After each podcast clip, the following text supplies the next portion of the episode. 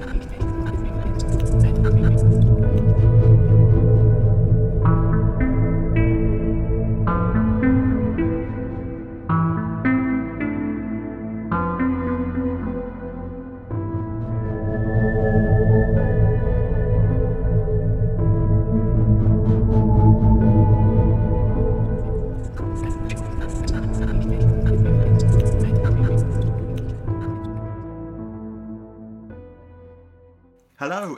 once again to What's Out There, the paranormal podcast from the Out There Paranormal Group. And talking to you on this episode, we have myself, Nigel, and And myself, Juliet. we've got a guest. We have We have got a guest. a very important guest. Uh, you know, oh, honestly, I'm in such a tears. I'm honestly all flapping, panicking, Oh, pressing buttons, making things not work. You'll be fine. It's all good. Anyway, Are you going to tell everybody who it is? it might be a good idea, mightn't it? Okay. So we're dipping our toes into the world of the hardcore skeptic in this podcast. Um, our I'm in trouble. Mm. You could well be. Our guest is a leading parapsychologist uh, with a skeptical viewpoint on all things paranormal. Um, his areas of research include uh, testing mediums and psychics, uh, field work um, examining haunted experiences, UFOs, alien abductions, religious, parapsychology, all sorts of things. Okay, you may well know him from TV's Most Haunted and recently from the excellent Battersea Poltergeist podcast and the Uncanny series. He is, of course, Dr. Ciarán O'Keeffe. Hello. Thank and you so much for Thank you for us. volunteering to come onto our podcast. No, God not help you, all. Ciarán. Thank you for having me, but I don't know what I've let myself in for. But thank you very much for having me. No, it's it's lovely, lovely to be on. I thought it was about time I came on and chatted since you've you've um, you've spoken to my uh, my partners in crime on various Indeed. things that I've been part of, Danny and Evelyn, etc. So I thought it was about time I, I came and had a chat. Well, thank you. It's lovely for you to join us. You can put your side of the story now. yes. Indeed. Yeah. So, tell us a little bit about you, Ciarán. Um, a little bit about me. So I'm a parapsychologist. I'm employed at a university, and, and my day job is that I'm head of School of Human and Social Sciences. So at Buckinghamshire New University, there are five schools that cover a number of different areas.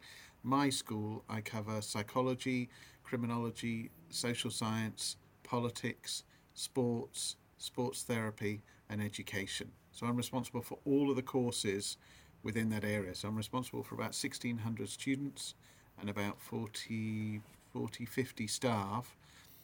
That's my kind of day job. But within that, I'm also an academic and I love to do research and I love to write and I love to still teach. And my areas of specialty are investigative psychology, but primarily parapsychology, the scientific study of the paranormal. So, for people that are listening um, to this, can you sort of delve into parapsychology a little bit more, please? What exactly is because there's different core areas, isn't there, of parapsychology? Yeah, so when we think about parapsychology, like I said, the broad definition is scientific study of the paranormal.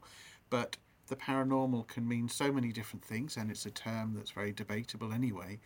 Um, but we are primarily interested in ESP, PK, and survival. And ESP, extrasensory perception, covers a number of different areas, which are telepathy, precognition, and clairvoyance.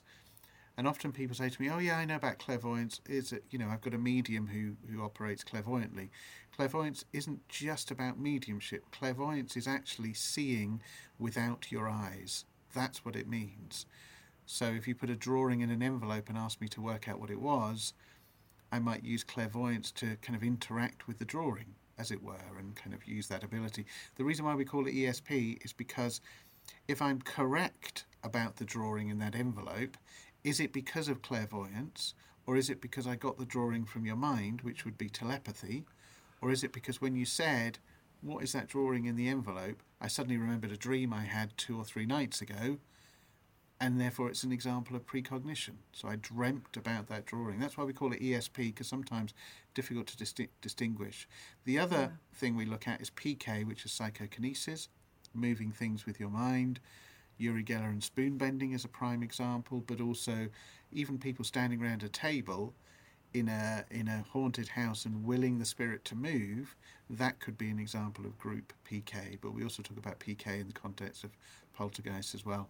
And the last area is survival, which is survival after death, ghosts and hauntings. So to go back to the simple definition, the scientific study of the paranormal, specifically ESP, PK, and survival. Okay. And break it down to those terms, it does make it look quite mm, simple, but there is It's it's a massive field, isn't there? There's It's so huge. much in it. Huge, huge, and and and I run an interesting line. You can tell with some of the I've got, you know, my books and Ghostbusters there. I- I run an interesting line because, as a parapsychologist, you're a scientist and you do scientific work and you do lab work, but by the same token, I'm fascinated by the paranormal. I grew up reading Unexplained magazine and watching Arthur C. Clarke's Mysterious World and Oh, Ghostbusters wonderful. and that got you me name into it. all of it. Mm. So I love it. I love all of the paranormal. So I don't just, you know, have a blinkered, I'm only going to look at this stuff. I'm equally fascinated by UFOs and alien abduction, but also um, Yeti and Sasquatch and, and you name it, any area of the paranormal, I just find fascinating. So, what sort of got you into the world of sort of the paranormal and your, uh, and your parapsychology? So, is there some sort of moment that made you jump in, or did you just sort of gradually get into it? Well, I've always been fascinated by ghost stories, even as a very young age. My parents were, were genuinely worried about my reading material. Even as like a seven year, eight year old. I went through I- that as well. Oh dear, I was reading Stephen King, James Herbert, um, M.R. James, H.P. Lovecraft, um, and then a little bit later on Clive Barker. So I was reading these kind of, you know, horror and ghost novelists, and my parents were genuinely worried. So I guess there was always an interest there from a very, very early age.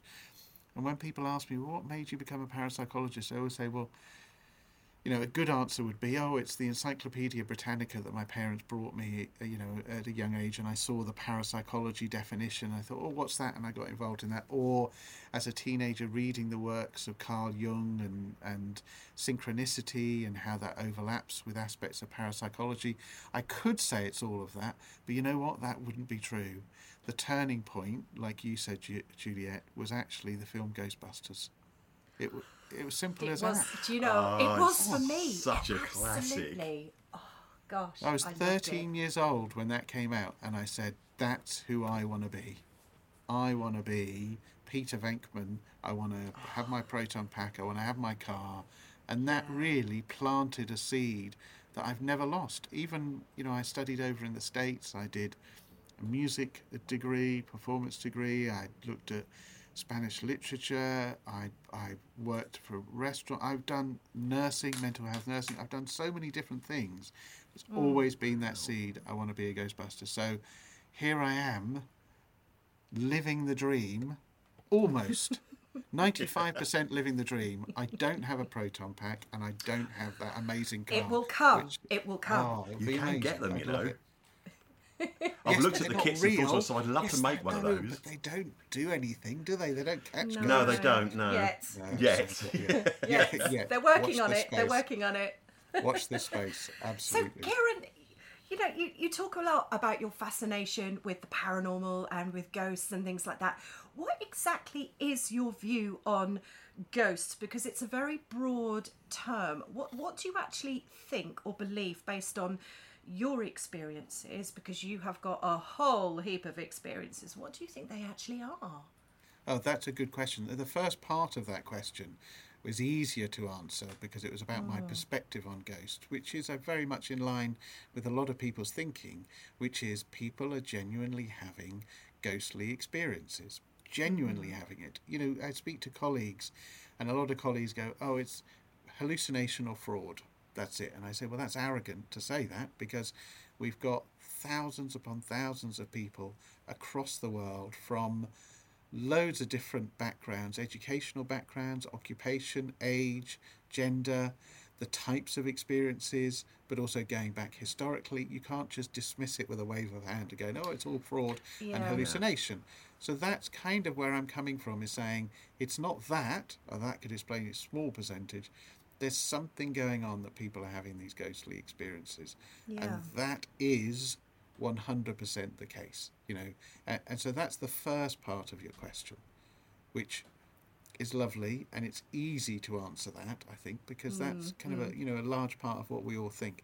The second part of it, which is what are ghosts? I'm going to surprise you with my answer, which is we don't know. You know, a, and as a, as a skeptic, you're always looking to me for explanations, and on the various shows I've been part of. But I will offer those explanations uh, because they are simply that alternative explanations for the spirit hypothesis. Ghosts could be people coming over from the afterlife and communicating and interacting with some way.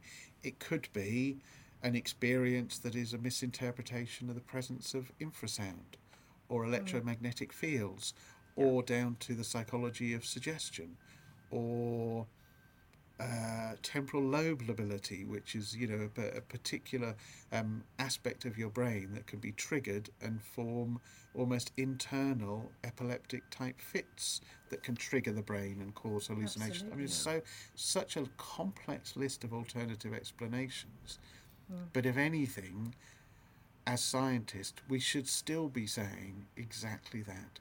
We don't know. And I published a paper recently with a team of international researchers, we call ourselves the Global Ghost Gang, where we were saying, okay, 20 years ago, there was a classic book that was um, published in parapsychology. Um, Hauntings, got it here. Hauntings let's and see. Poltergeist, this one. So that was about 20 years ago.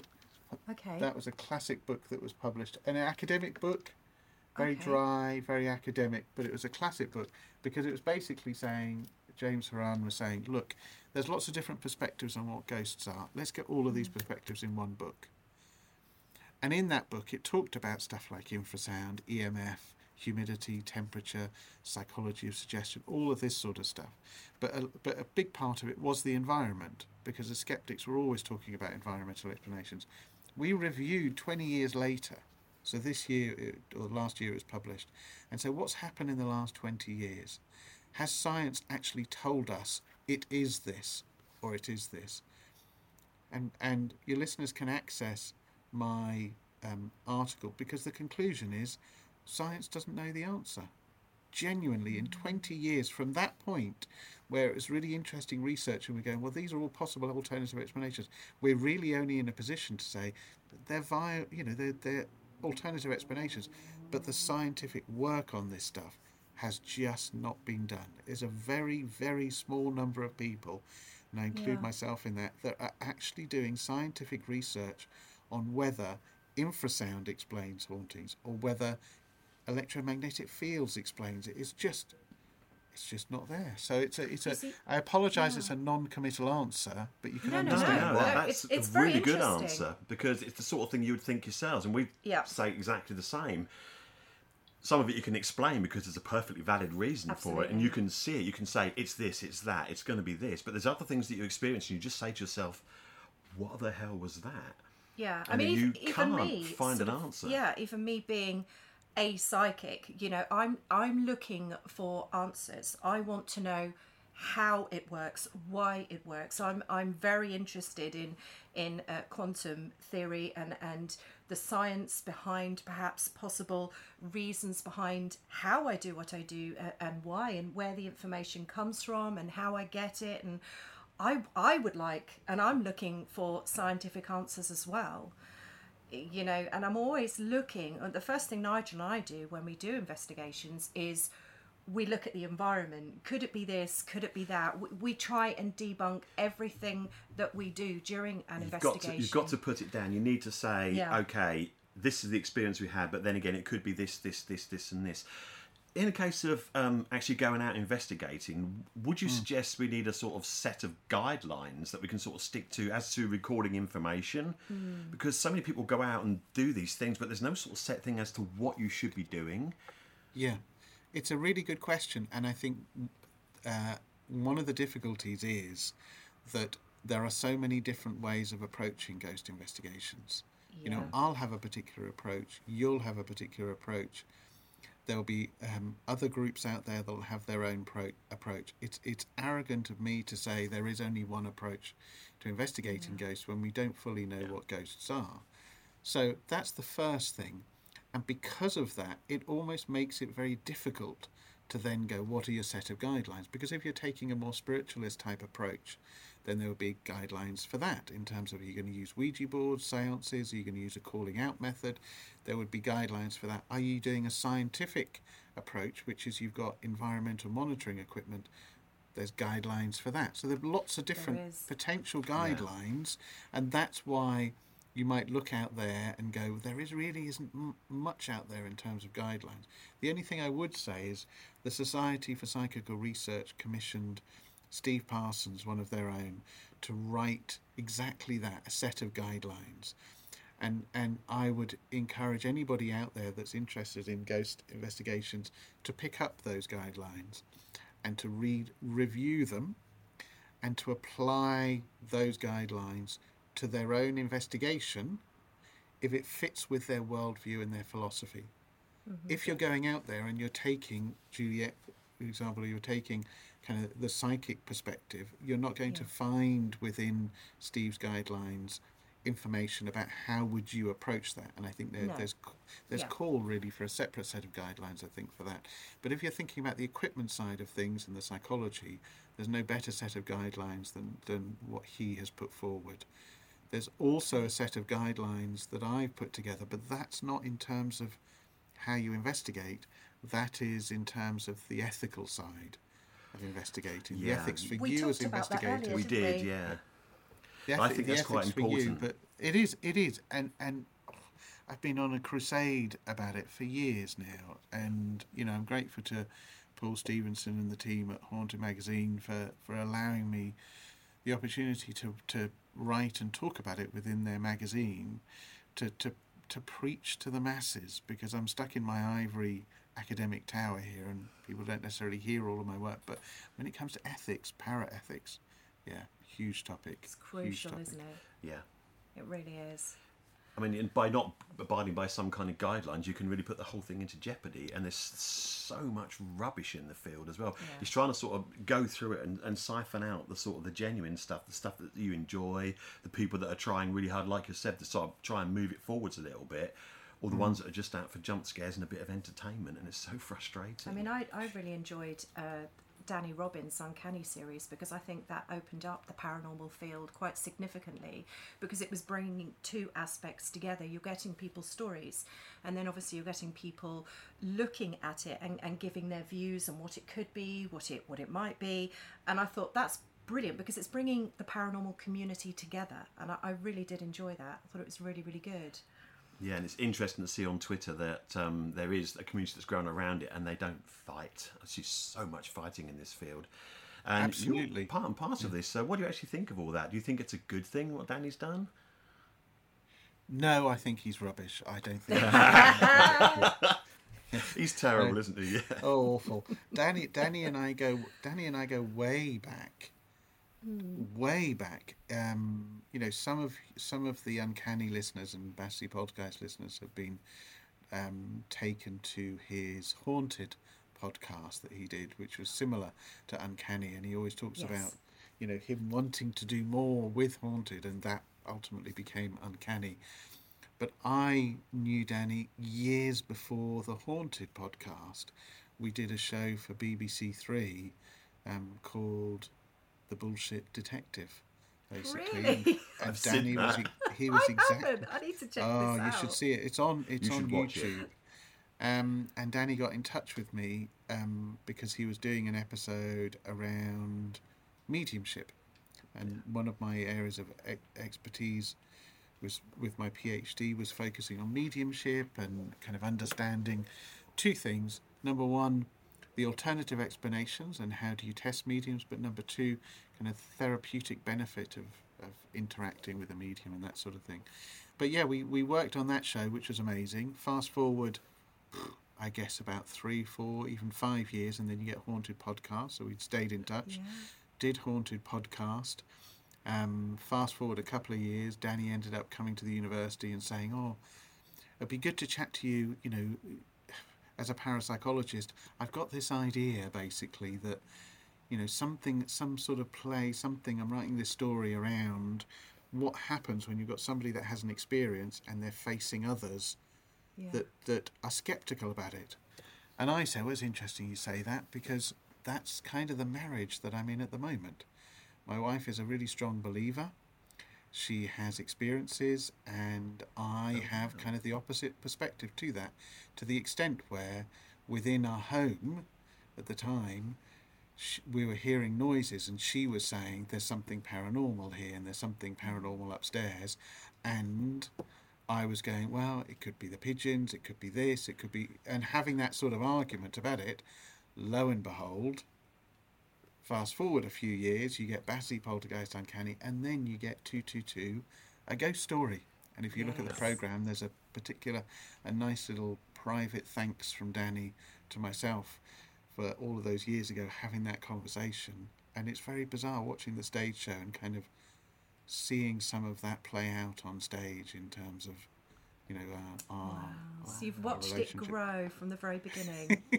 watched it grow. But the whole uncanny thing, I mean, uh, it happened with Haunted, and Danny has a particular way about him, which is that enthusiasm that we all have, but he's able to capture it in a way, and I think that's why it works with Uncanny. Is he has an Absolutely. enthusiasm for wanting to hear people's ghost stories in a non-judgmental way. I just want to hear your story. Then he'll then there'll be others that will offer their alternative explanations, like you say, the alternative perspectives. But mm. because of his steering of it and because of his enthusiasm about hearing the stories, you then get absolutely that healthy debate that happens. You know, and I don't want to blow our own trumpet, but he's also been very particular about who he's chosen. Yeah. So, you know, there are individuals within the field or within the world that he could have chosen that could have resulted in a very different product where it could have been potentially unhealthy. It could have been, you know, a, a lot more aggressive argument. But you've got individuals like Evelyn, you've got Deborah Hyde, you've got Peter Laws, you've got myself, who we're not afraid to hold our hands up and go, "Oh, I can't explain that. But we're mm. also very much saying, actually, no, I have a theory about this and I'm willing to put it forward, but I'm also willing to hear your theory as well. And when you've got that captured by Danny, to then have a community build up around it, reflecting that same sort of healthy debate, I think is absolutely fantastic. I think he's done an really amazing is. job with it. It's just, yeah, fantastic. Yeah, I mean, it's been, it's been, I mean, it's a horrible thing to say. It's been really good for us, hasn't it? Because mm-hmm. it's enabled us to sort of jump onto the back of us, jump on the bandwagon. is a horrible thing to say, I suppose, but it's not. because we were so It's- interested in, in what he was doing, and I love the approach that he had, and I thought it's very similar to what we were trying to do with what we're doing. You know, sort of throw it open to an audience and say, "This is what's going on. This is what we think. What do you think?" Yeah, You know, yeah. and I think it's so important to do that, and it's healthy debate. There's nothing wrong with healthy debate. You've got this reputation for being like this hardcore skeptic, but you're not really, are you? You really no, sort of you've opened my eyes today. exactly. You're more open-minded about it, which I think is really so. As far as skepticism goes, I think people get the wrong idea about it. They seem to think. I mean, I listened to the the Hay on Wye show, and you're the pantomime villain. They were booing you when they said your name. It was like, it was like, oh Boo no, yeah. So you've come out as some kind of pantomime villain, but it's completely the opposite because you're actually quite open-minded about it. Well, it's yeah, it's it, an interesting perspective because in a way there's a role that I play within the media. So I did it on Most Haunted as well, and like you say, it's the pantomime villain, the party pooper, um, and Most Haunted they used to call it uh, the kettle moment, which is oh Ciarán's on again. He's just going to say yeah it's interesting, but it's all bollocks. Let's go and switch the kettle on. you know, uh, uh, and I was genuinely the kettle moment. So I don't mind playing that role but it is very much a role. And actually, we in the media we talk about skeptic with a capital S, which is really cynic. It's I don't want to hear any of this paranormal stuff. Here's the natural, here's the scientific perspective, and and I don't mind playing that role and offering those explanations and kind of being pigeonholed into that because in, in a way that voice and that alternative explanation gets then out into the media and it gets out to ghost hunters and everything so they're hearing that alternative perspective But actually, the word skeptical and skeptic means open minded but questioning. And if anything, we're all that. You know, Yeah. we're all skeptical. And yourselves, I know, in terms of hearing um, about your investigations, you're skeptical too. You're open minded but questioning. And I think that's a really good place to be. The reason why there's the hardcore tag to it, me being a hardcore skeptic, is because I'm open minded but questioning, but hardcore because I will always be thinking about the natural explanations. Always be thinking about it. And it and it comes from my training, it comes from being involved in this for 35 plus years and knowing about the psychology and knowing about the environment. And that's where the hardcore side of things come. And I guess the hardcore side of thing is also the lovely work that we, we've done with Danny, with Battersea, and also with Uncanny. The hardcore side of things comes from, you know what? I am open minded and I am questioning, but it's going to take a lot to sway me. Sure. Yeah. And that's where the hardcore stance is that, you know, I'm, I'm not going to be easily swayed. I'm actually going to stick to my standpoint and then it's up to you to convince me. Yeah. In a healthy that way. is- that's fabulous because I mean we need I think particularly in the paranormal field we need that grounding.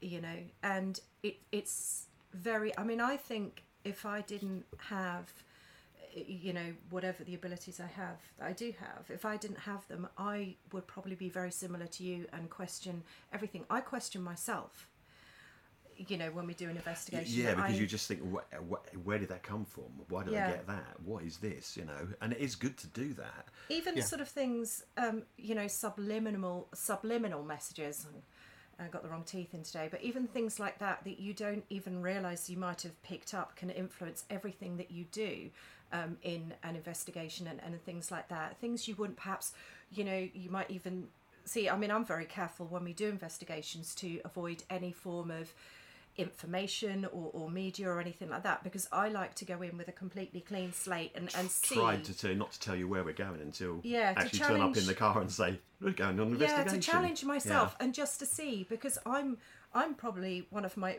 my most biggest you know i'm trying to think of the word person that would criticize hypocrites crit, crit, Critic, you, critic, you're your thank own worst Yes. critic, aren't you? i'm my Yeah. own worst critic because i'm like well how do i do this how does it happen?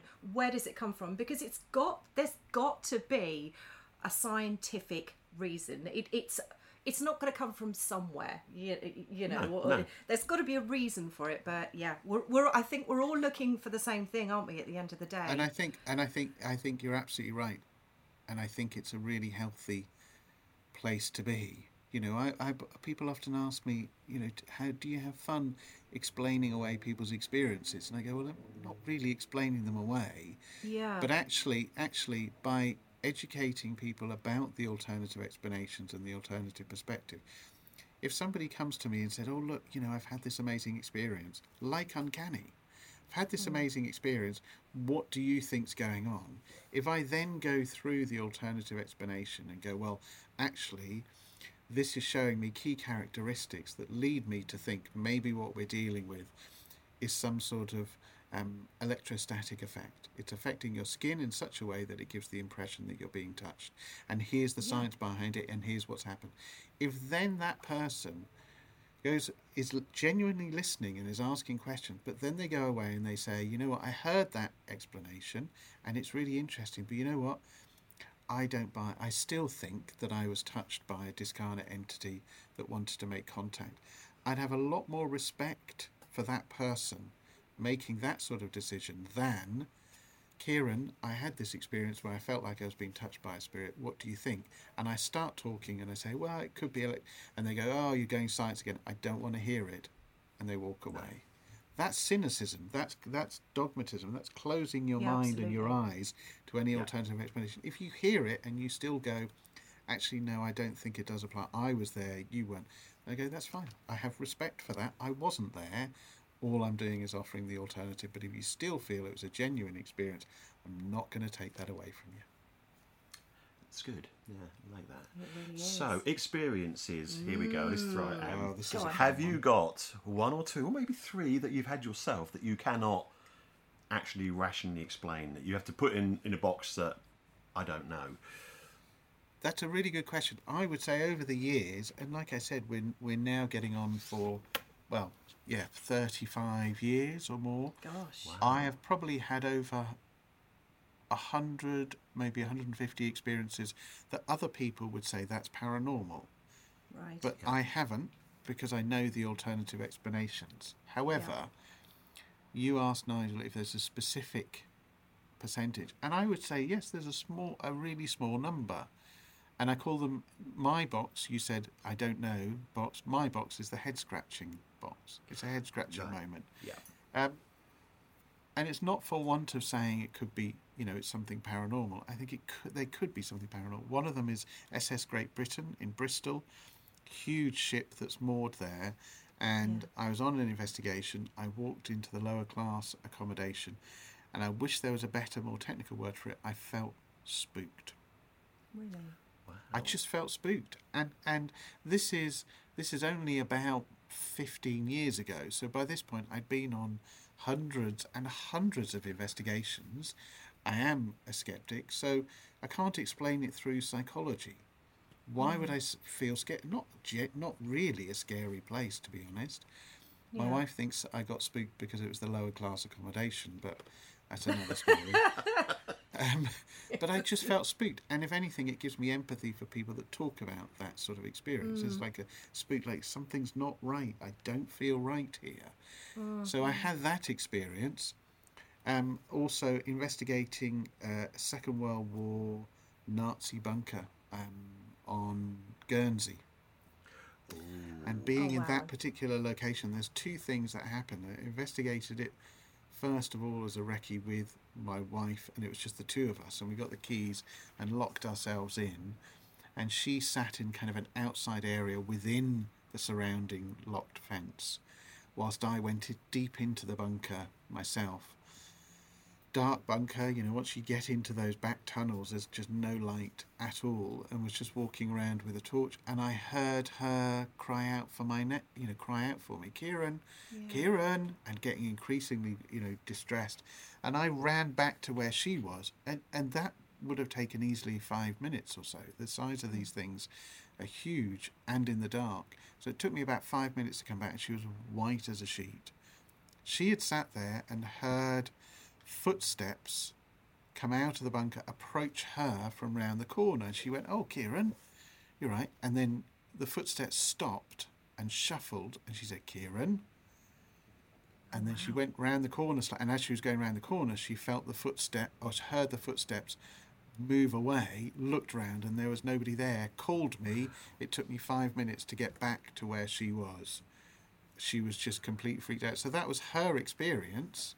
Yeah. But being in a location that had reported exactly that sort of phenomena and her having it and seeing her white as a sheet and making that decision, I'm not going to go in. And she didn't go in. She was that that scared by it. And then we caught some interesting footage a little bit later when I went back with a, an investigative group. Again, head scratching moments. Simply that head scratching moments. But they're also called there's a famous um, cynic that talks about nuggets and gold nuggets. These feel like those gold nuggets, and we all have them. Some of them have them more regularly than others. These gold nuggets that keep you in the game. Because sometimes, even though I'm a parapsychologist, I'm also a ghost hunter.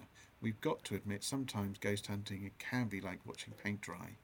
You Oh, yeah. noth- nothing can happen for the longest time, or you come out Oh, and yes. go, "Oh, that place has a great reputation, but you know what?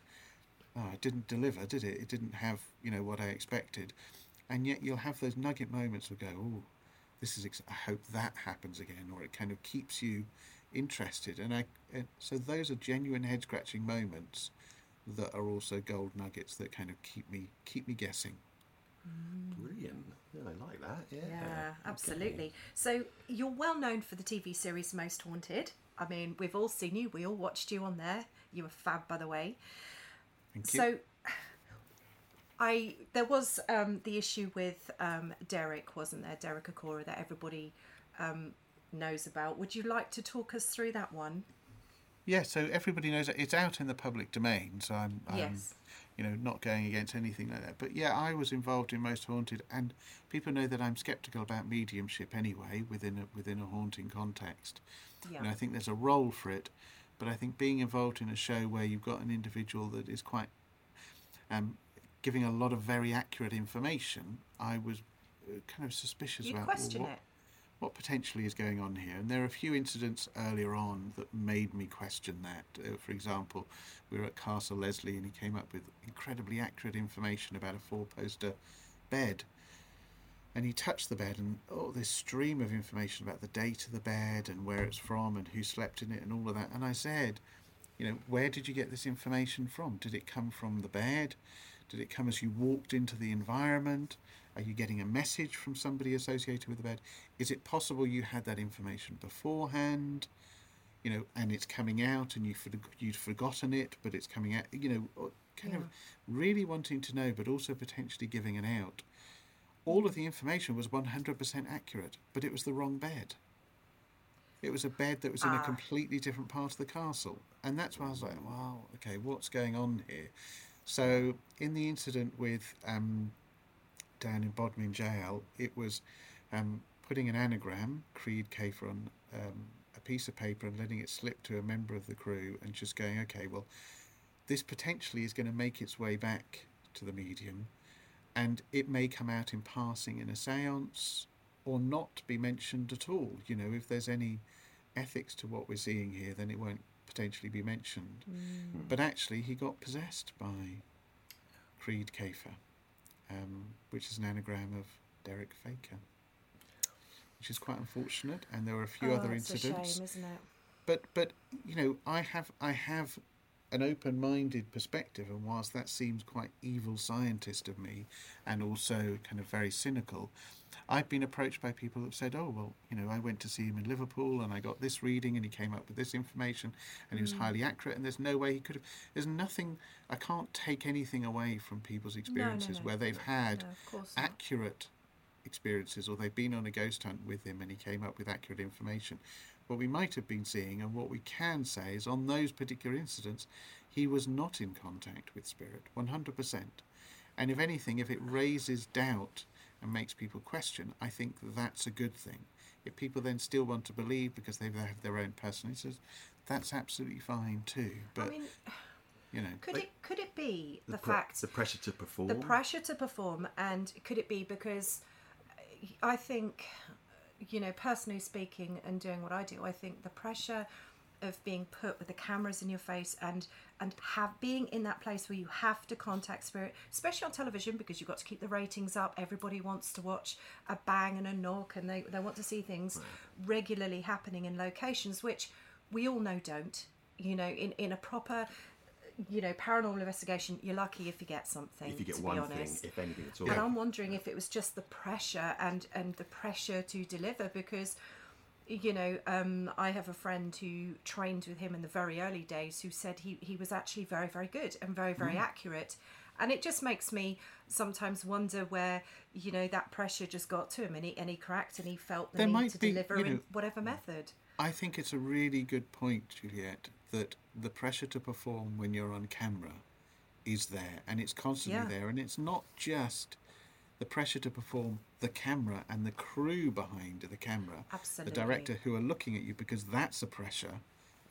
It's also when that camera's in your face, it's all of the people behind that camera sitting at home watching the television who are relying on you to say something. And, and you know, in the history of Most Haunted, there have been maybe one or two incidents where other mediums who've been brought on have actually countered that pressure to perform, walked into a place and go, I don't feel anything here.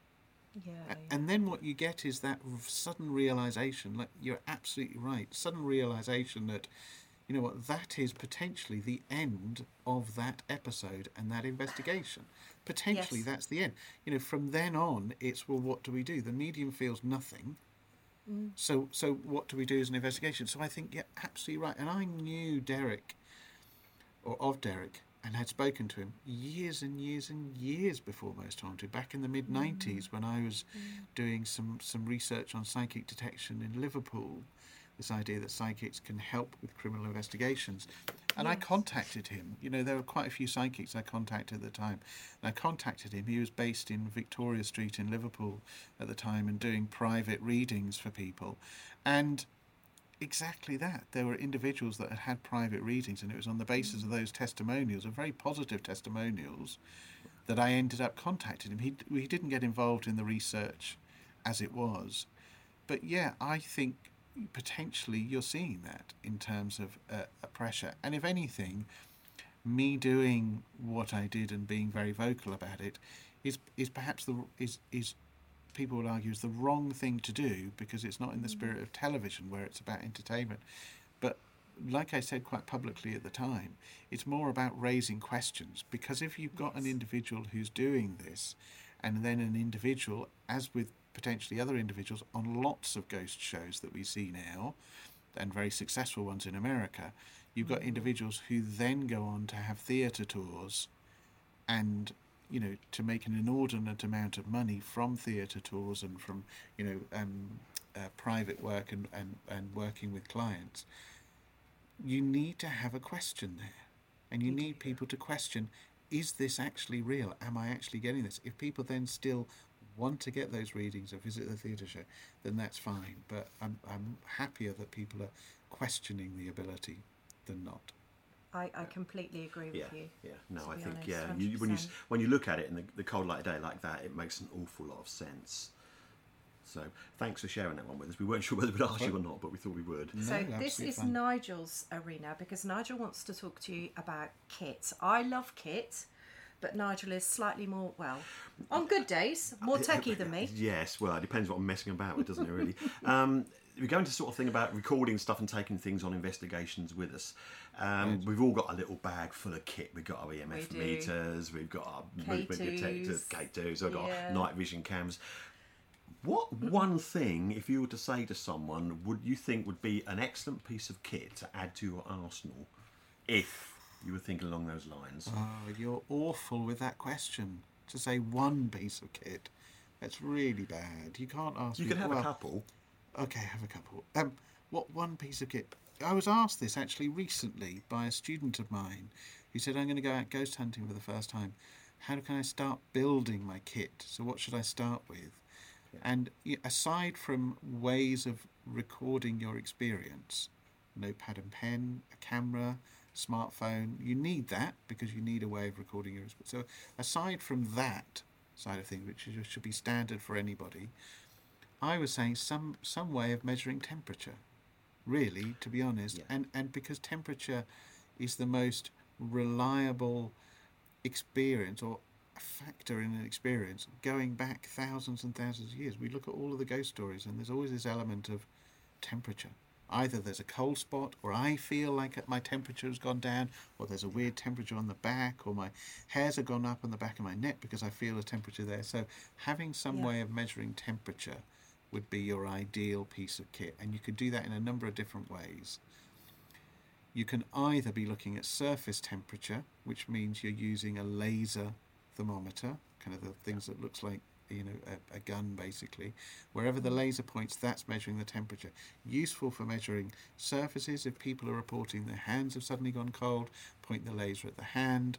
You can then get that surface temperature. So that's one way of measuring it. The other one is kind of a we get hygrometers or those sorts of things. Basically, you want a temperature sensor that can pick up on the surrounding temperature. If somebody reports a cold spot, and I love it when people do that, when they report a cold spot, you want to be able to say, yes, there's genuinely a cold spot there.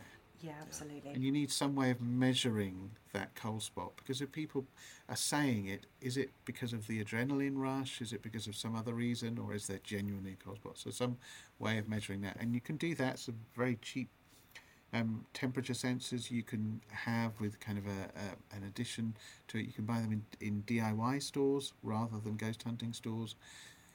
The fancier version of that, which comes back to your question, Nigel, when you say, in a Santa Claus type moment, one piece of kit would you say? For me, is the thermal imager. That's what we want, we isn't want- it? we We so want one of want one of those. It almost fe- it feels like a luxury item, and it is because there's other ways of measuring temperature. But as a little, you know, a, a boy saying to Santa Claus, "Can you please get me this piece of ghost hunting kit?" I would say a thermal imager because it allows two things: temperature. You're measuring relative temperature very easily. You can also see in the dark with it as well. So it's a very, very useful kit, and it's coming down in price. Back in the most haunted days, before you were talking in the thousands, now those Yes. kind of FLIR um, uh, thermal images down in the hundreds, and you've got the attachments you can have to smartphones, which are now the latest. I checked online last week, down to about two hundred and fifty pounds. So it's coming That's down right. and down. Yeah, and down I'm keeping an eye. We're going to invest. You're speaking about evidence. Do you think it's really important to make a really, really record all your evidence, the details, as much detail as you can when you're out investigating or when you haven't actually had an experience? We encourage people, if people say to us, I've got something going on in my house, we say keep something called a ghost diary mm. where you're writing down the time, the date, the experience that you had, anything that went with it, like it was a sound, it sounded like so and so, so and so. Because to me, it's really important that we can present some evidence to say this is what's happening. Yes, a- absolutely. And and again, two parts to that. The first part is that should you record the experience 100%, because even an hour later or the next morning, your perception of that experience will have changed. Yeah.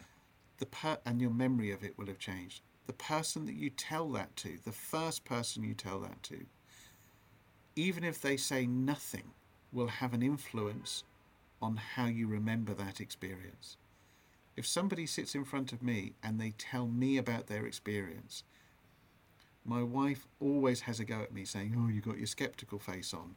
I try and be open minded and I try and genuinely listen and I learn active listening motivational interviewing, all of that. But I do have this somewhat skeptical face.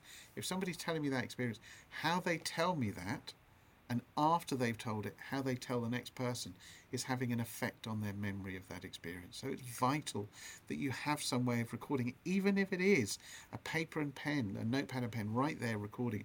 But we've got smartphones now. Just pick up one of those phones and just record into it. Literally say, I've just had this weird fit. I was absolutely fine until a minute ago, and then suddenly I just felt weird, like something had just walked in and the atmosphere suddenly changed. And the time is blah, blah, blah, blah, and the day is blah, just a way of recording it 100%. That's the first part. So I, I agree with you, Nigel. I'm get, now going to get on a little bit of a soapbox and a little bit of a lecturer, a teacher mode, and Go say, for it. can I ask you to do? Can I ask you to do one slight nuance to your request to cl- to people that have the experience when you say to keep a ghost diary, and that is to say to them to keep a diary Yes. not a Yeah. ghost diary. And the reason why is we do it in parapsychology when we're dealing with private clients. The first thing we'll say is, you know, potentially going to start the investigation in a few weeks. What I'd like you to do for a couple of weeks is keep a diary. Yeah. Keep a diary, and I'm as interested in those moments where nothing happens as I am where something happens. And that phrase can be so valuable for two reasons, but the overarching ethical reason is if you start to get people to focus on their ghostly experience, we've got no sense of how traumatic it is for them. And for a lot of people, some of these ghostly experiences can be quite traumatic, and I'm quite sympathetic to that. So for for for individuals to start to realise, you know what, I say it's happening all the time, but it's not happening 24/7. It's almost eh, therapeutic. It's almost slightly calming for them to realise, oh, it's only happening a couple of times a day. There are moments when nothing is happening. So that's my only kind of, as a lecturer, as a teacher, saying maybe change it ever so slightly and say, yes, incredibly valuable that we have that experience recorded, but also let's hear about those times when nothing happens. What are you Yes, doing? Also, I'm priming them out by saying the word ghost. It puts the idea in the head that it is Yeah. a ghost. So yeah, you don't want to prime them before and just say keep a note of what's going on because it's important that we keep track of the events. yeah. Perfect. Exactly. Yeah. Ah. So we're running desperately running out of time. I know we've only got I you for an hour today, and we've I could talk to you all day. We. It's so fascinating. interesting. What's next for Ciarán O'Keeffe? Oh wow! What is next for me? Uh, loads of stuff that's happening next month for me. Actually, this is your. You've got an exclusive, because today, what day is it? It's the seventh, isn't it? Today that we're recording this. It It is, is. the seventh, yeah. Yeah. So my book comes out today. Oh Ghosted. wow! Tell us about it. There you go. So there you go. That's Ghosted. the book there. Ghosted. Ghosted. Oh, we are so getting a copy of that. Yeah, I will send. I'll I'll send you a copy of that. Oh yes, please. Can we have one Because- each? Don't know about one each. Oh, Come on. Can we have one each? I want one too. You're to can say, can you your sign it? Can you cheeky. sign Can you sign it, Ciarán, for Yeah, I'll sign it. Yes, no problem. Oh, thank I'll sign it for you. Thank But yeah, you. it's Sorry, a carry on ghost about your book. We, we yeah, jumped so in there. it's it's so I mentioned earlier on about kind of these art this article I wrote about the environmental explanation for hauntings and that sort of thing and and Yeah. the stuff that was done 20 years ago. I I do a lot of scientific stuff looking at ghosts and there's a lot of scientific stuff out there that I will be honest the way it's written and the way we publish it very much is the target is scientists. They read it and they kind of they kind of get it. But a lot of that stuff is very dry, you know, and it's not the most engaging or interesting interestingly written stuff. Um, so Ghosted is us, the Global Ghost Gang, and you see a number of different names there. So Neil Dagnall, James Houran, who wrote the original book 20 years ago. What we've done is said, all the research that we've conducted over the last five years, let's put it in a book in an accessible way. What what is science saying about ghosts? What research has has been done? And what's lovely about it is you've got a team of researchers that also reflect the spectrum of belief. So you've got some researchers that are writing this book that have a complete devout belief in ghostly experiences and have had some and will say hand on heart they are ghosts versus you've actually got some cynics in that list of names. And then you've got some of us in the middle who I count myself in there. So you've got this lovely spectrum of belief talking about all the research that we've done almost as a way of saying to ghost hunters you know what? Here's all the res- here's all the stuff about the environment the psychology. Here's what you need to know. And it's all in one book and it's accessible for you. And also it's a call out to ghost hunters to say we do not talk to you enough and you don't talk to us enough let's change that and let's say as ghost hunters you're citizen scientists basically you're doing the scientific work out in the field by doing observations and having these experiences and we should start sharing a lot more so that's I that's agree. Yeah, Ghost that's, That's wonderful. really good. That's fantastic. That's- and it's again all about bringing people together, isn't it? Yeah It's fantastic. 100%. I can't wait. I can't wait for this book now. That's I'm really brilliant. excited. We will definitely be plugging that one for you. Actually, no problem So at all. And go. also, you run courses, don't you, Ciarán? Are you still doing those? Yes, yes. So I still do courses. So I do. Um, uh, I've got the School of Parapsychology, which is an online course, uh, online school where I do courses on poltergeist, on parapsychology, but also demonology and exorcisms and possession and that sort of thing. And uh, at some point coming up soon, there's going to be an article coming out about demonic possession. I've been working with a neurologist over in America about um, a particular paper, and I've got a chapter in a book about kind of demonic possession and stuff that I've been researching for over 30 years. So that's exciting, and potentially, potentially some more stuff, podcast stuff with Danny. Oh, We'll can you tell us any more about that? I cannot say hush anymore. hush? But I cannot say anymore. But let's just say, as a teaser, um, Battersea Poltergeist was such an amazing experience and such an amazing investigation, and we we all said it shouldn't just stop there. no, You know, definitely and, not. and and and I think Battersea Poltergeist we've done. But actually, we shouldn't just stop there in terms of what we did with Battersea Poltergeist. So it's a it's a ca- it's watch this watch space. space, indeed, absolutely fantastic. Well, what can I say? It- Thank you so much. It's been wonderful to talk to you, and we've learnt so much, haven't we? yeah, we'd love to have you back on again at some stage if you'd like to Yeah. come and join us again. I Do you would- want to put I up with us love to. again? I will throw myself into this again. Absolutely. Now I know what to expect. No, I'm, uh, I've had a delightful We're not that bad, conversation. really. And no, it's been absolutely brilliant. I've been love, loving chatting with you and some really, really, really brilliant questions. So very, very grateful. And I would love to come back. Love to come back another time. Lovely. Thank you very much. and we're much. looking forward to this book too. Yes, indeed. Yes, Absolutely. Okay, thank you very much, uh, Dr. care. Ciarán O'Keeffe. Thank you. Bye bye. Thank you. Bye. So there we go. Ciarán O'Keeffe. Oh my God. I know. Oh my. What, what, honestly, what was that like? That was incredible. So good. So brilliant. Really, really I just, nice. I'm blown away. Yeah. I mean, he, he's. What? What, what a person to talk to. Such an interesting man. Mm. And so many amazing things as well. There's just. That's great. I just Absolutely learnt great. so much. I just learnt so much, and I cannot wait for this book to come out as well. And we're gonna get our own coffee because we're It's exciting.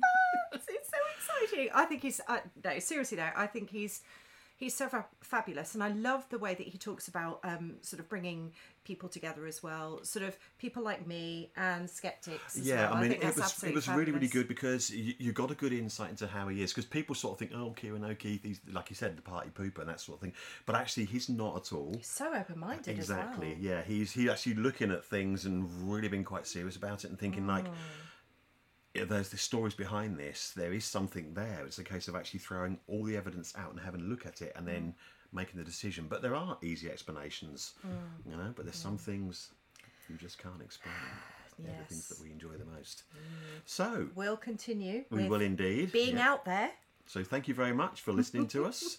Um, don't forget, if you've enjoyed our podcast, go and have a look at the other ones that we've got on our channel, and please go and leave us a review on your podcast of choice because it really does mean a lot to us to sort of see what people think. It really does.